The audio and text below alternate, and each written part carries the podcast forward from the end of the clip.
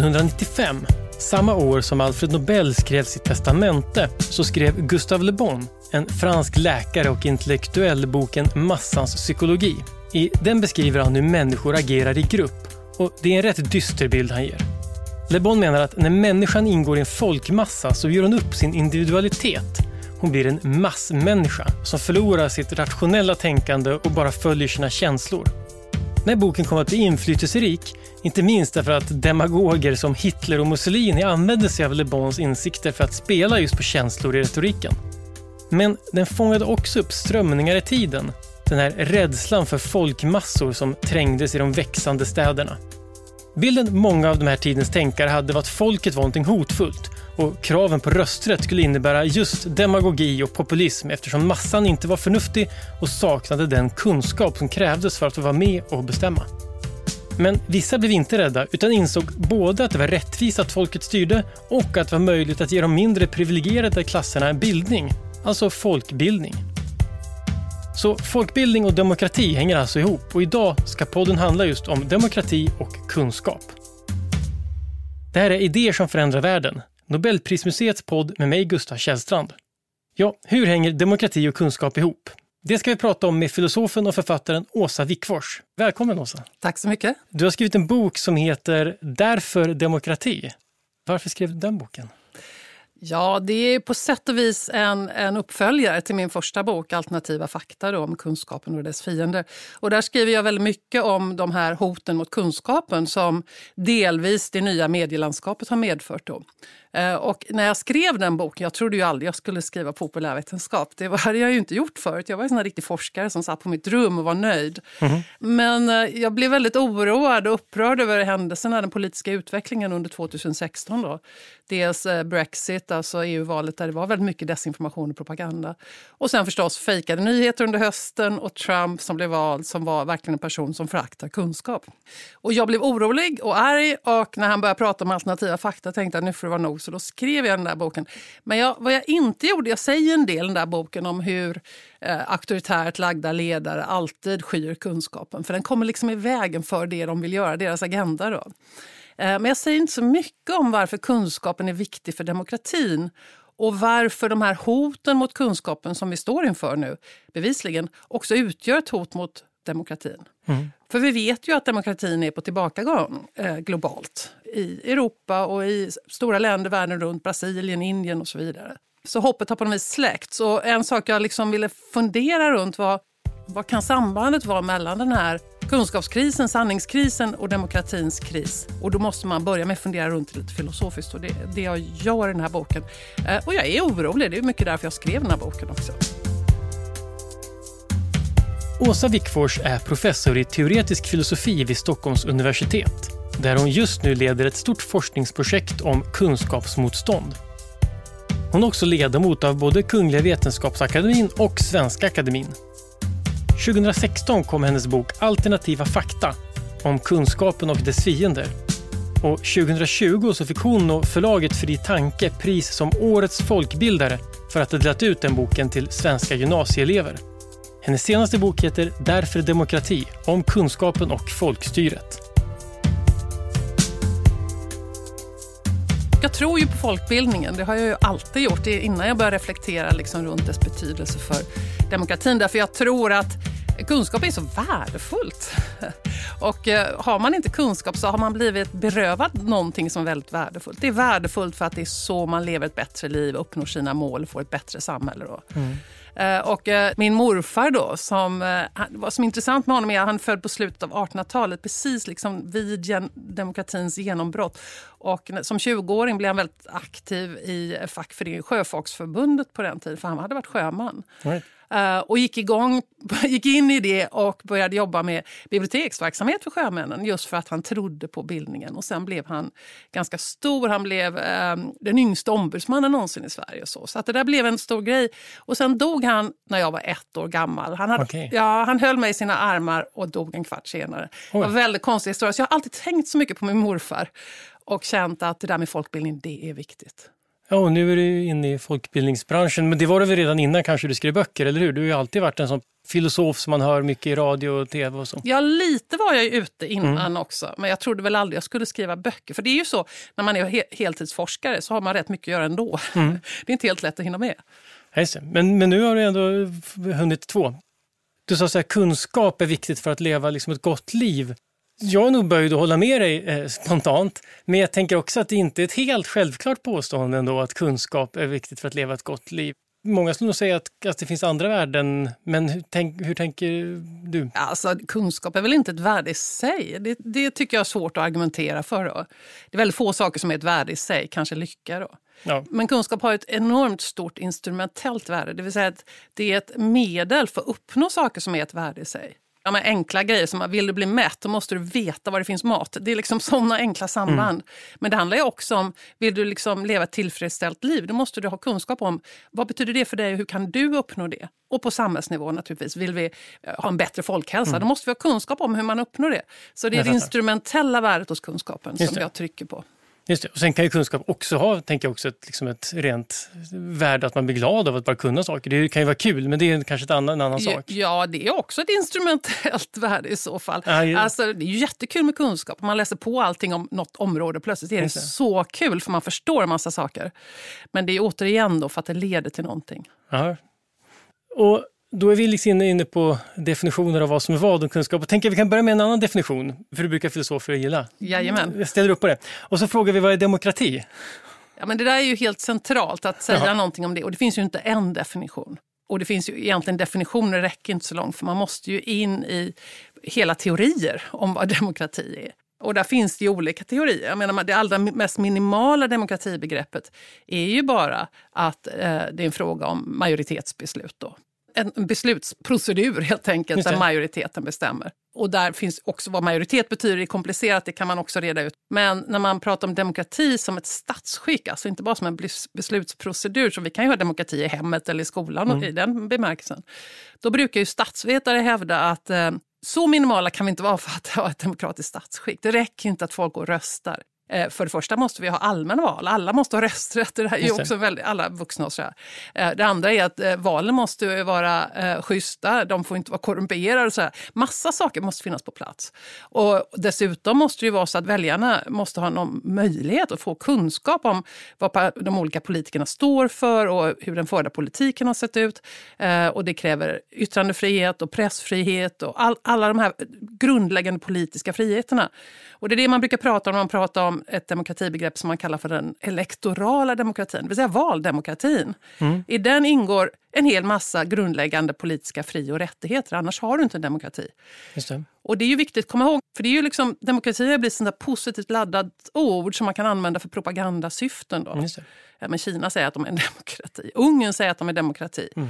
De har en procedur för att gå och rösta fortfarande. Men pressfriheten är så gott som borta. Den akademiska friheten är, är så gott som borta. Och propagandan är enorm och konspirationsteori. Så och den, Ungern klassas inte heller som en demokrati längre av de olika stora instituten okay. som klassificerar demokratier. Dels mäter man då valdemokratin, den här elektorala demokratin som är grundläggande. Man tittar på VDM-institutet i Göteborg. Det är väldigt intressant att gå in och titta på deras country graph. Alltså det, de har en graf för varje land mm. och se utvecklingen över tid. Där. Och där är de väldigt tydliga också med vilka faktorer man mäter. Så när det gäller valdemokratin handlar det om pressfrihet, yttrandefrihet, demonstrationsfrihet, de här sakerna. Men sen mäter man också eh, den liberala demokratin och då tillkommer ytterligare några rättigheter. Mm, vilka är det? Ja, till exempel den fysiska integriteten, okay. vilket hänger samman till exempel med varför kan man inte bara sätta en spruta i folk nu med vaccinet? Man kan inte det i en, eh, i en demokrati som Sverige för man har en, en rättighet att skydda sin egen kropp. Mm. Um, och um, Sen, ja, äganderätten brukar ingå där. Där kan man ju diskutera, är det en del av demokratin? Och rätten till hälsa och så vidare. Det. Så det tillkommer en del, och då mäter man det också. Va? Och alla de här eh, faktorerna som mäts, det är klart att det är inte en fråga om noll eller inget, utan då mäter man på en skala hur pass långt upp. Och då kan man se att på Sverige till exempel så ligger Sverige väldigt högt, både vad det gäller eh, valdemokratin och den liberala demokratin. Och det gör vi sedan början av 70-talet ligger vi så högt. Tidigare låg vi lägre vad det gäller den, den liberala demokratin. Demokratin. Då. Vad berodde det på? Ja, det var väl att vi hade inte så många rättigheter som Nej. vi har fått sen. Och vi har ju haft, det brukar man ju säga, någon slags rättighetsrevolution sen vi gick med i EU också. Så det har, blivit, det har liksom stärkts på olika sätt. Okej, okay, det, det är inte bara rätten då att köpa på säga, gårdsförsäljning av alkohol, men det har vi inte ens. Utan vilka rättigheter får vi via Ja, vi har ju, historiskt har vi i Sverige haft ganska, kan man säga, svagt grundlagsskydd på olika sätt. Okay. Då, till skillnad från till exempel USA. Så, det är inte den typen av demokrati. Vi har den här folksuveränitetsprincipen där idén är att det är princip folket och dess representanter som fattar alla beslut. Och ju mer såna här rättigheter du har, desto mer begränsningar. Då. Så det finns liksom en, en inneboende mm. spänning där. Och tidigare har vi legat mer åt det andra hållet med, och nu med färre rättigheter. Nu har vi fler. Och där kan man, det finns intressanta diskussioner att föra runt det där. Men när man mäter det där i alla fall så är det, det. verkligen inte noll eller inget utan det är en glidande skala. Och Ungern har haft den mest radikala nedgången i demokrati i något samtida land. Mm. Och det kan man se på alla de här faktorerna.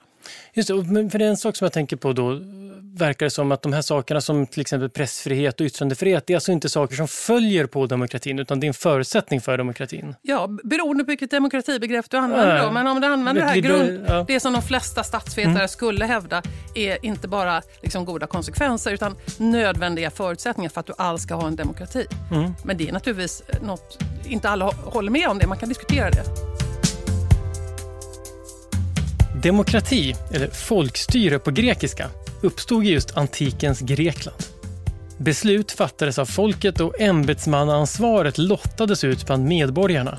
På så sätt kunde ingen bli för mäktig. Men det här var förstås inte en demokrati som vi känner den. Medborgare det var nämligen bara fria män från Aten och det var en ganska liten del av befolkningen. Kvinnor, utrikesfödda och inte minst slavar hade ingenting att säga till om. Och ändå var många av antikens tänkare skeptiska till demokratin som styrelseskick. Platon menar till exempel i dialogen Staten att ett samhälle var som en kropp och folket de var då armar och ben medan experterna, alltså filosoferna, var huvudet. Och det var förstås huvudet som skulle styra. Ja, för en annan sån sak som man ibland hör, man pratar om att demokratier är fredliga och rika jämfört med andra länder. Och, och, då finns det de som menar att demokrati är liksom lyx. Det är något som följer på att man är rik och inte tvärtom. Nej, men det är ju fel. Man har ju otroligt mycket empiriska data där man ser att demokratier medför bättre hälsa, utbildning, ekonomi och så vidare. Allt här, och också färre krig. Och då mm. är det inte så att demokratier aldrig går i krig, det gör de, men inte med varandra. Mm, okay. Så det, när man tänker på Kina till exempel så är det inte så att man bara ska vänta på att de blir rikare och sen kommer de bli demokratiska. Utan det Nej, det bättre jag... om de blir demokratiska först så skulle de bli både rikare och lyckligare och friare. Absolut, vi får väl se. Jag menar, det sägs att Kina är ett starkt land. Ja, man kan ju undra hur starka de är. De är ju så otroligt oroliga för allt som gäller folklig eh, frigörelse. Då. Eh, bara förra veckan nu fick vi höra om eh, ja, man förbjuder bilder av män som ser feminina ut. och så Jag menar, hur, hur stark är man när man är så orolig för alla typer av frigörelser i, i ett land? Så att, eh, mm. Men apropå det, du nämnde just att demokrati ibland används som ett, liksom ett samlingsbegrepp för bara bra saker. Att yttrandefrihet och pressfrihet ingår kan man ju tänka sig, men saker som liksom feminism och antirasism, de är klart demokratiska, men kan man vara demokratisk om man är sexistisk och rasistisk? Nej, alltså det beror på återigen vilket demokratibegrepp ja. du... Men inte, den liberala demokratin är inte förenlig med det där. Va? sen beror det på vad du menar med rasism och så. Mm. Demokratin av alla sorter utgår från alla människors lika värde.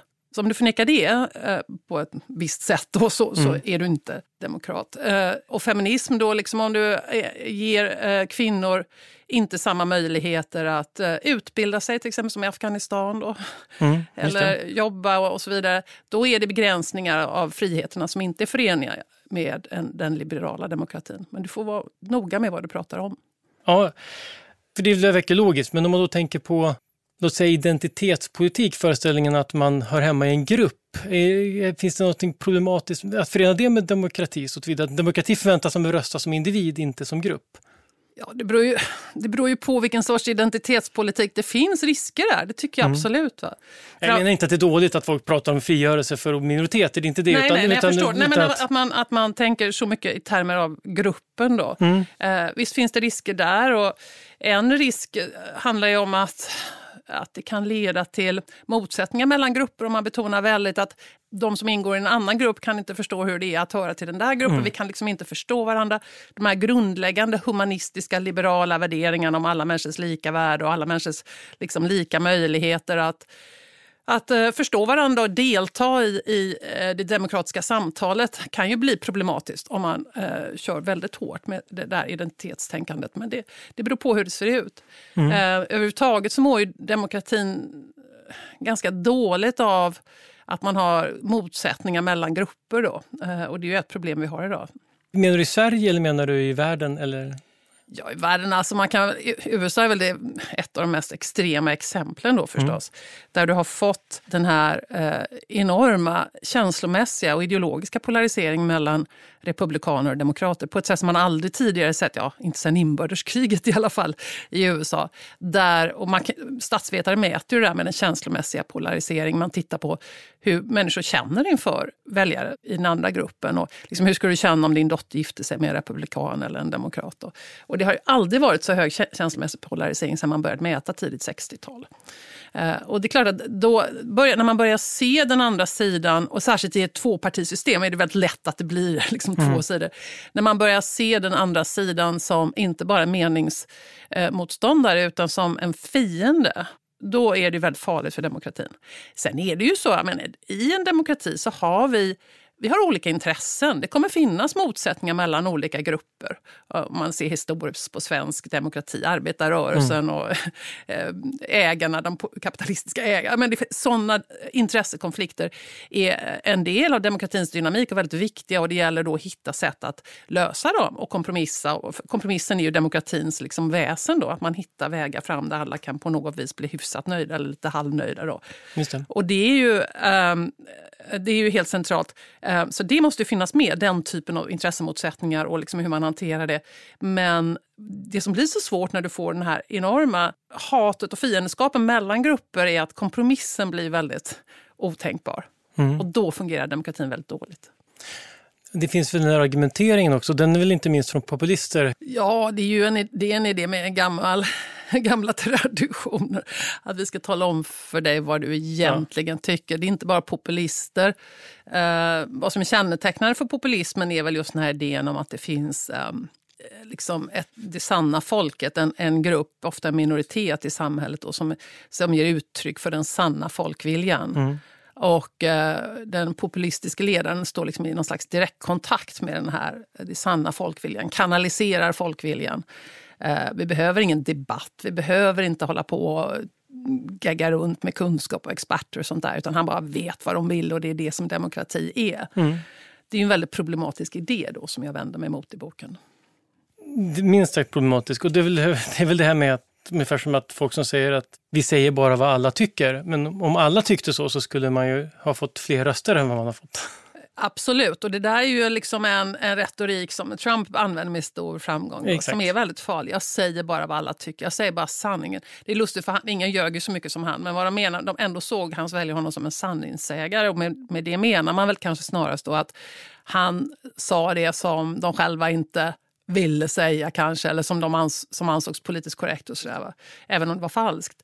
Um, men det är klart, vi vet ju i en demokrati. Folk röstar och eh, det är ju inte så att alla tycker en sak. I Sverige har vi ju ganska stor splittring på flera olika partier. Mm. Det finns ju ingen tydlig enhetlig folkvilja överhuvudtaget där. Nej, det verkar inte så. Det, och det kanske är liksom demokratitekniskt ett problem, men det är väl annars ett sundhetstecken att folk har olika uppfattningar? Absolut. Mm. I en välfungerande parlamentariskt system som vi har i Sverige och många europeiska länder så är det ju bra att det finns ett spektrum så folk kan hitta sitt parti.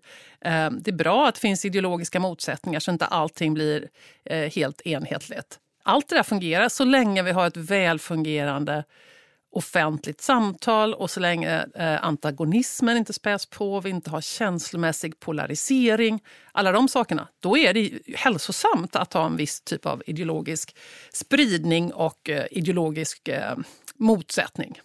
Just det. och en grundtanke i din bok är ju det här att demokrati hör ihop med kunskap. Och du har varit inne på att det dels handlar om sådana grundläggande saker som att man ska veta vad de olika partierna står för. Men finns det ett djupare plan som har med varför demokrati och kunskap hör ihop? Ja, men det gör det. Och det är väl liksom ett tema genomgående i boken.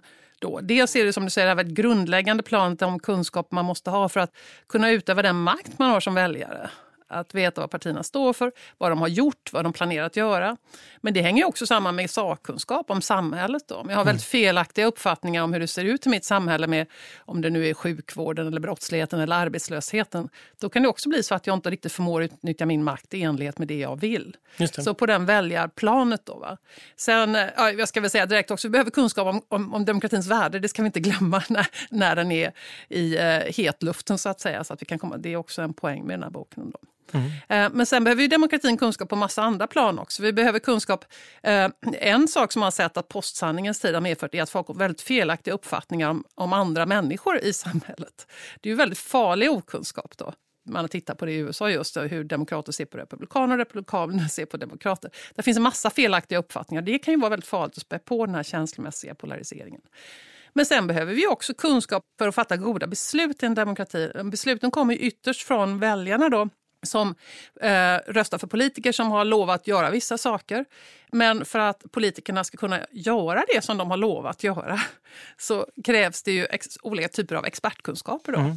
Så att eh, den legitimiteten i de politiska sluten är ju avhängig att det finns expertkunskap som kommer in i processen så att man kan uppnå de målen som man har fått mandat att sträva mot. Just det, men, men kräver det kunskap för att kunna lita på experter?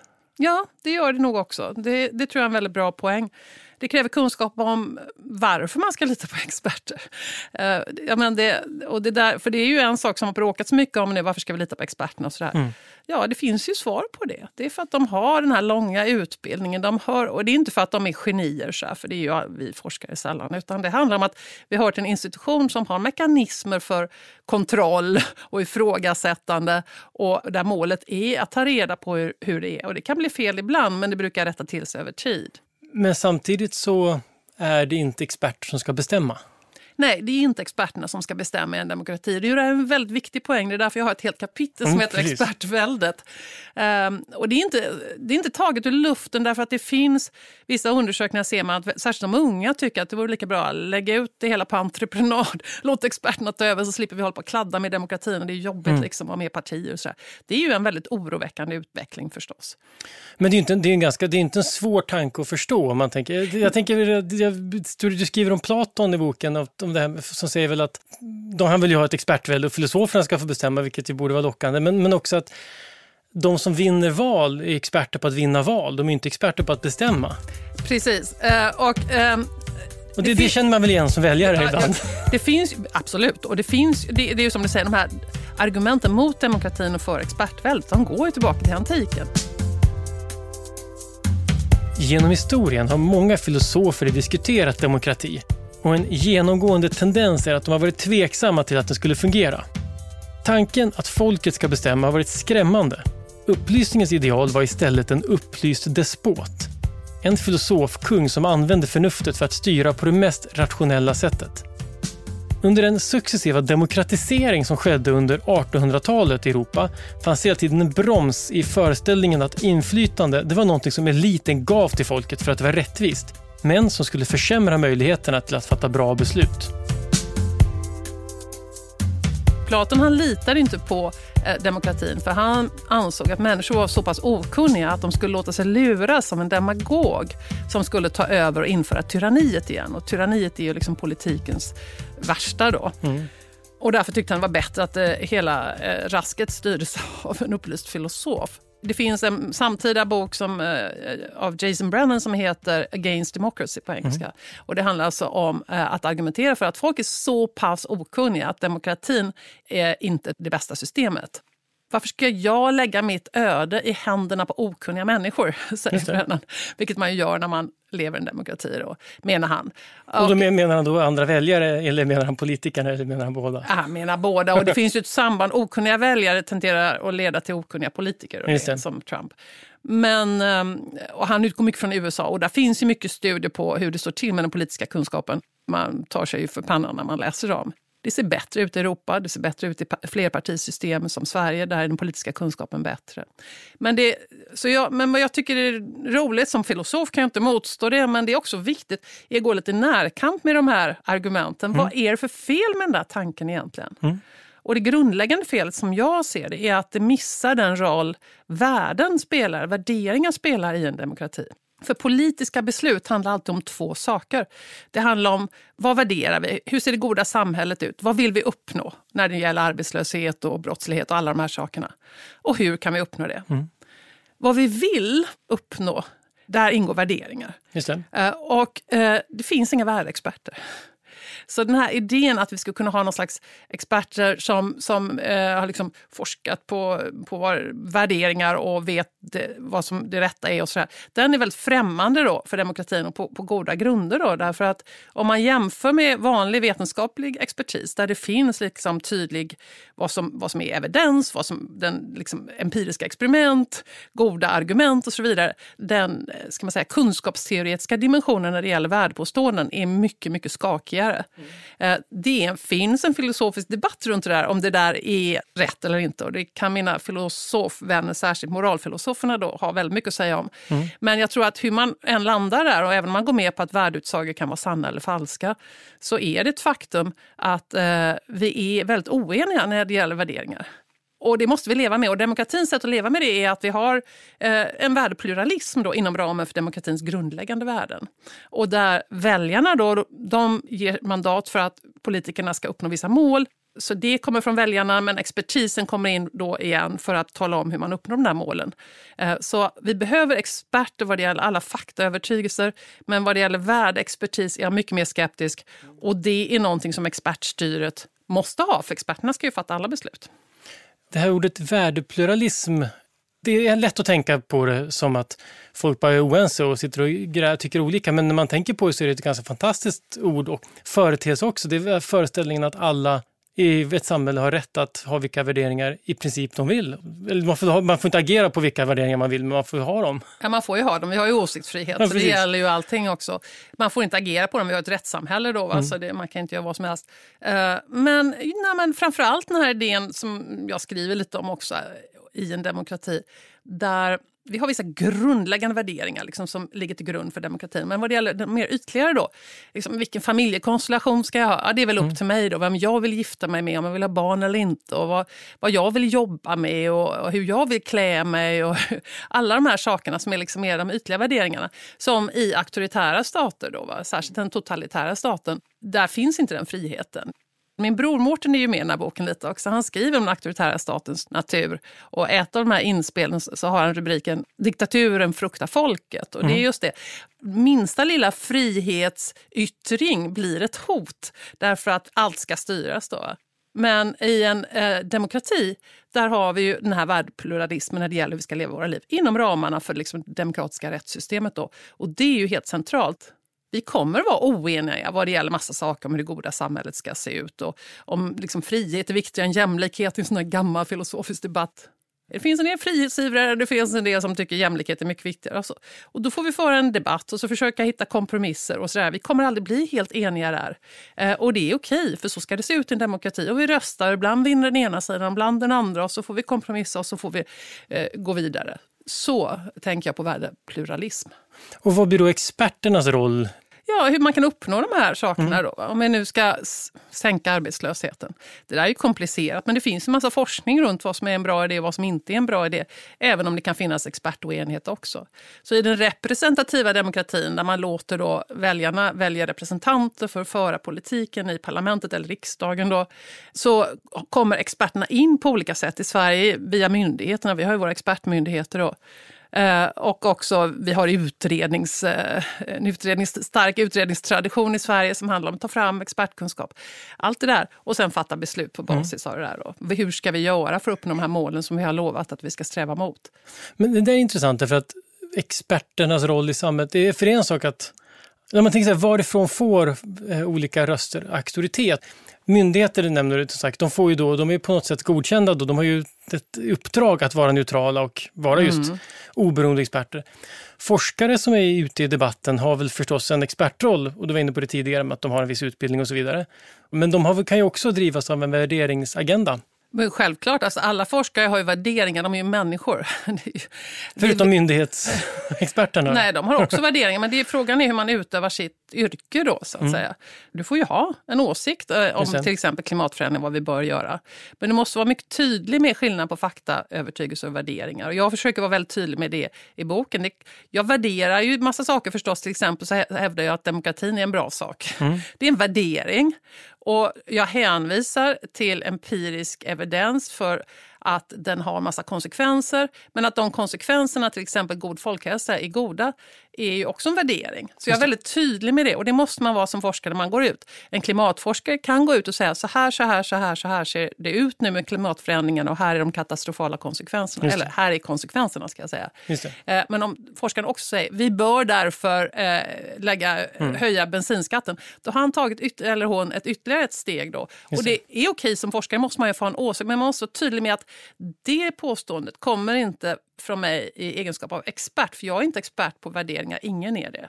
Nej, så man får liksom lägga till det en brasklapp. Men givet att det är dåligt att, att ekosystemen går under så, så ska vi sluta med det här. Ja, jag skriver ju om det, alltså det här ja. begreppet kris som är lite intressant. Då, va? För det är ju lite värdeladdat, det kan vara ett värdeladdat begrepp. Att befinna sig i en kris innebär att man befinner sig i något som är dåligt och att vi måste göra något åt det. Då. Mm. Så när man pratar om eh, coronakrisen och man pratar om klimatkrisen, då, det har ju förts viss debatt om huruvida det är en klimatkris eller inte. Och då tycker jag, okej, okay, då kan man vara tydlig med det.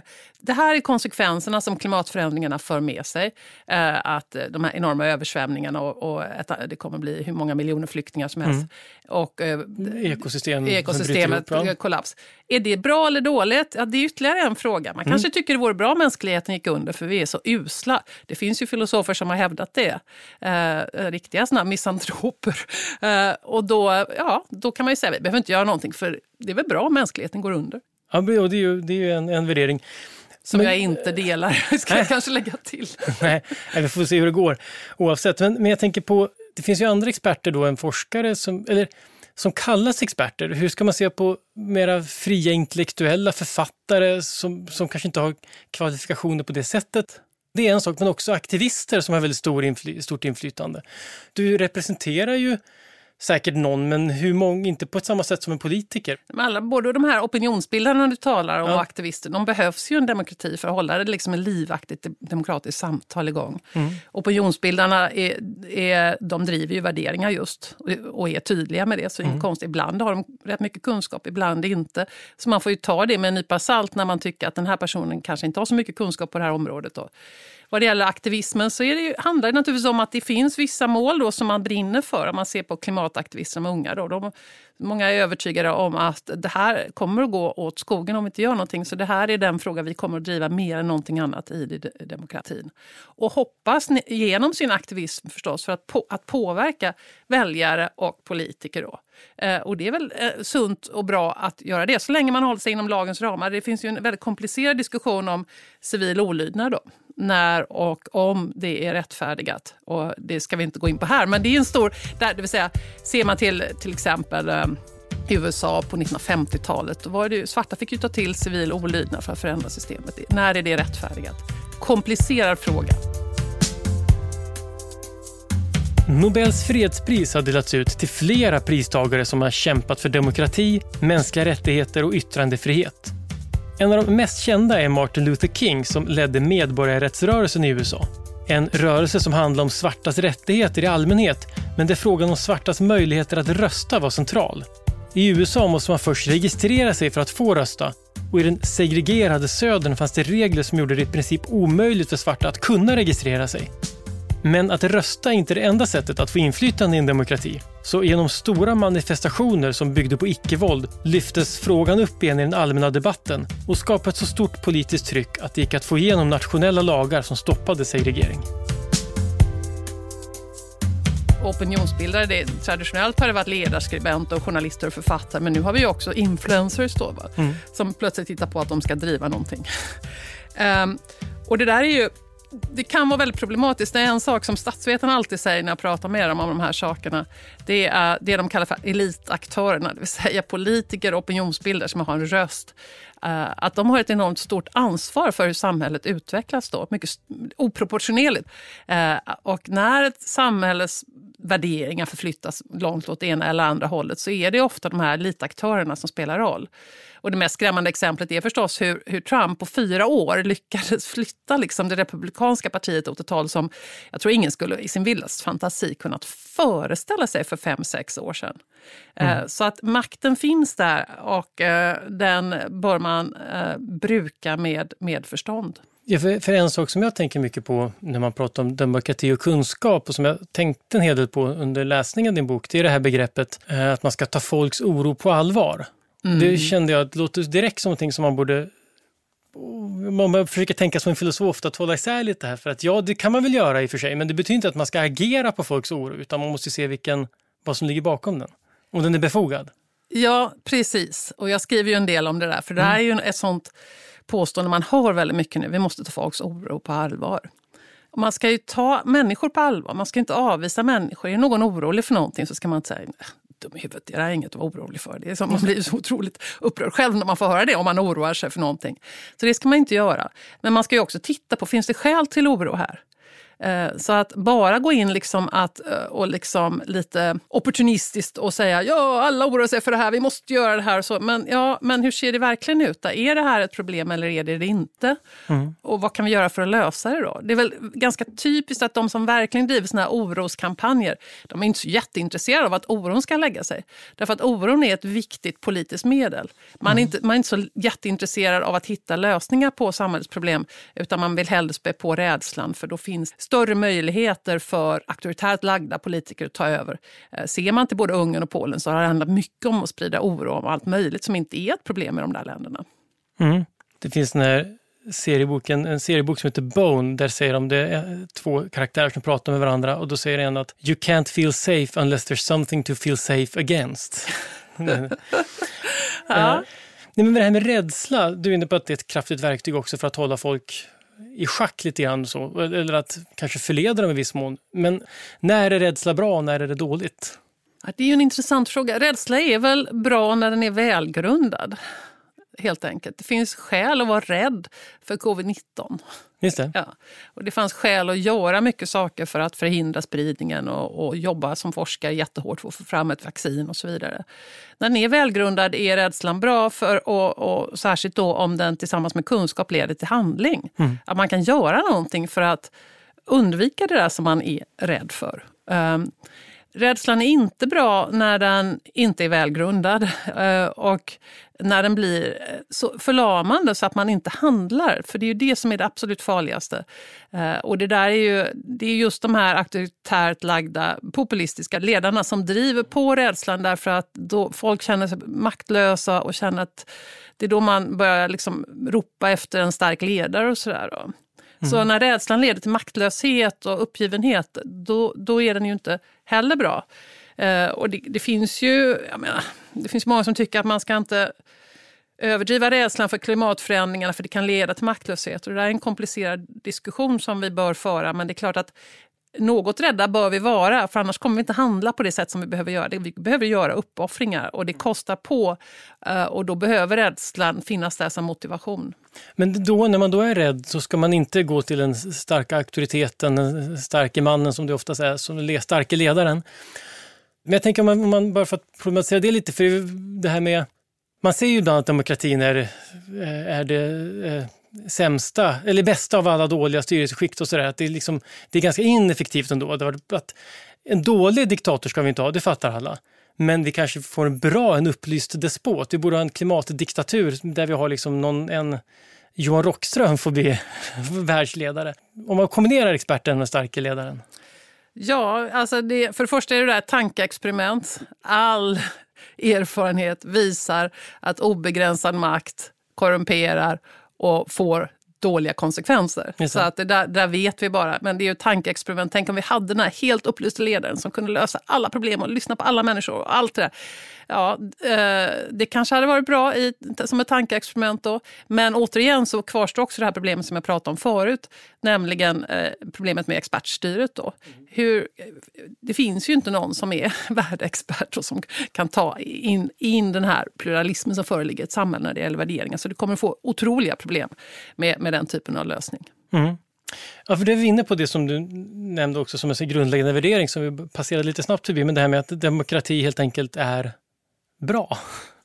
Det är vi liksom framme där igen. Varför är den ja, alltså, värdefull? Grundläggande värdering, två saker med det. Det ena är ju då att um, det är ju en empirisk fråga vilket mm. statsskick som är värdefullt. I bemärkelsen vilket statsskick leder till att människor har det bättre då. Och vi nämner ju Mårten och jag i vår inledning som vi har skrivit tillsammans en massa sådana konsekvenser eh, som har med spädbarnsdödlighet lägre och, och, vi har pratat om hälsa överhuvudtaget, utbildningsnivåer, jämlikhet, ekonomi och så vidare.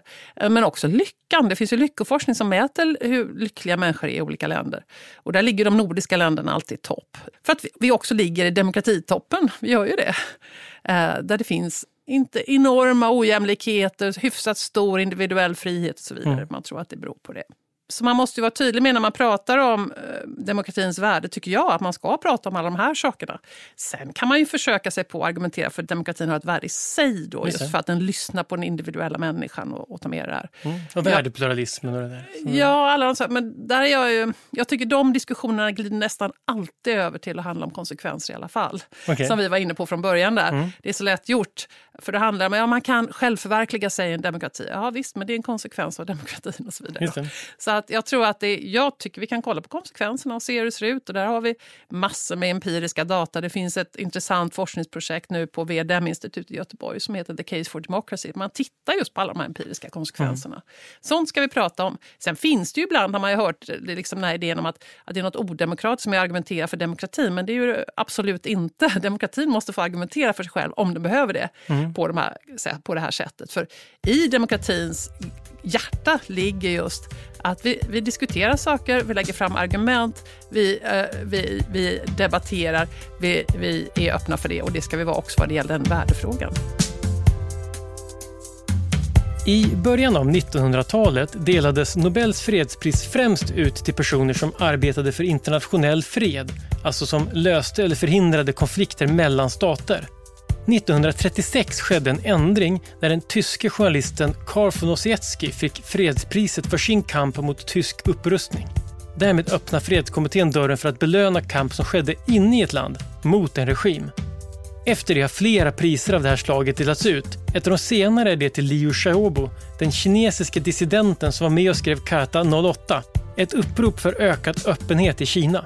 När han fick priset 2010 så ledde det till en kris i relationerna mellan Kina och Norge och det infördes handelsrestriktioner som varade i flera år.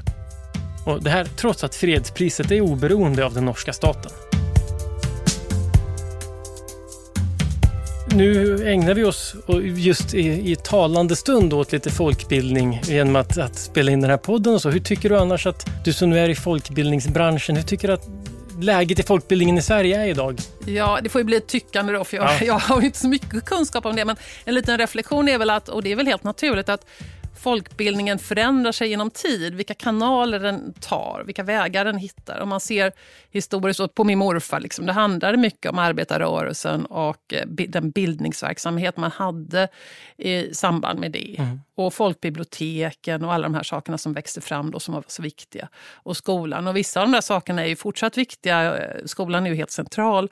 Och även biblioteken mm. är viktiga i en demokrati. För det är ju ett sätt där man kan gå och hitta trovärdig information och få hjälp att hitta det också. Så allt det där eh, är ju eh, fortfarande så, men nu finns ju massor med nya kanaler också. Mm. Och ser man till dem, till exempel poddar då, som har blivit så populära, så ser det ju ganska bra ut på sätt och vis. För det finns ju enormt mycket bra kunskap, folkbildande poddar och även eh, tv-program på olika sätt, dokumentärer och så vidare. Där man kan få massor med kunskap på ett nytt sätt. Så på sätt och vis har det ju aldrig varit bättre. Mm. Tillgängligheten är ju enorm.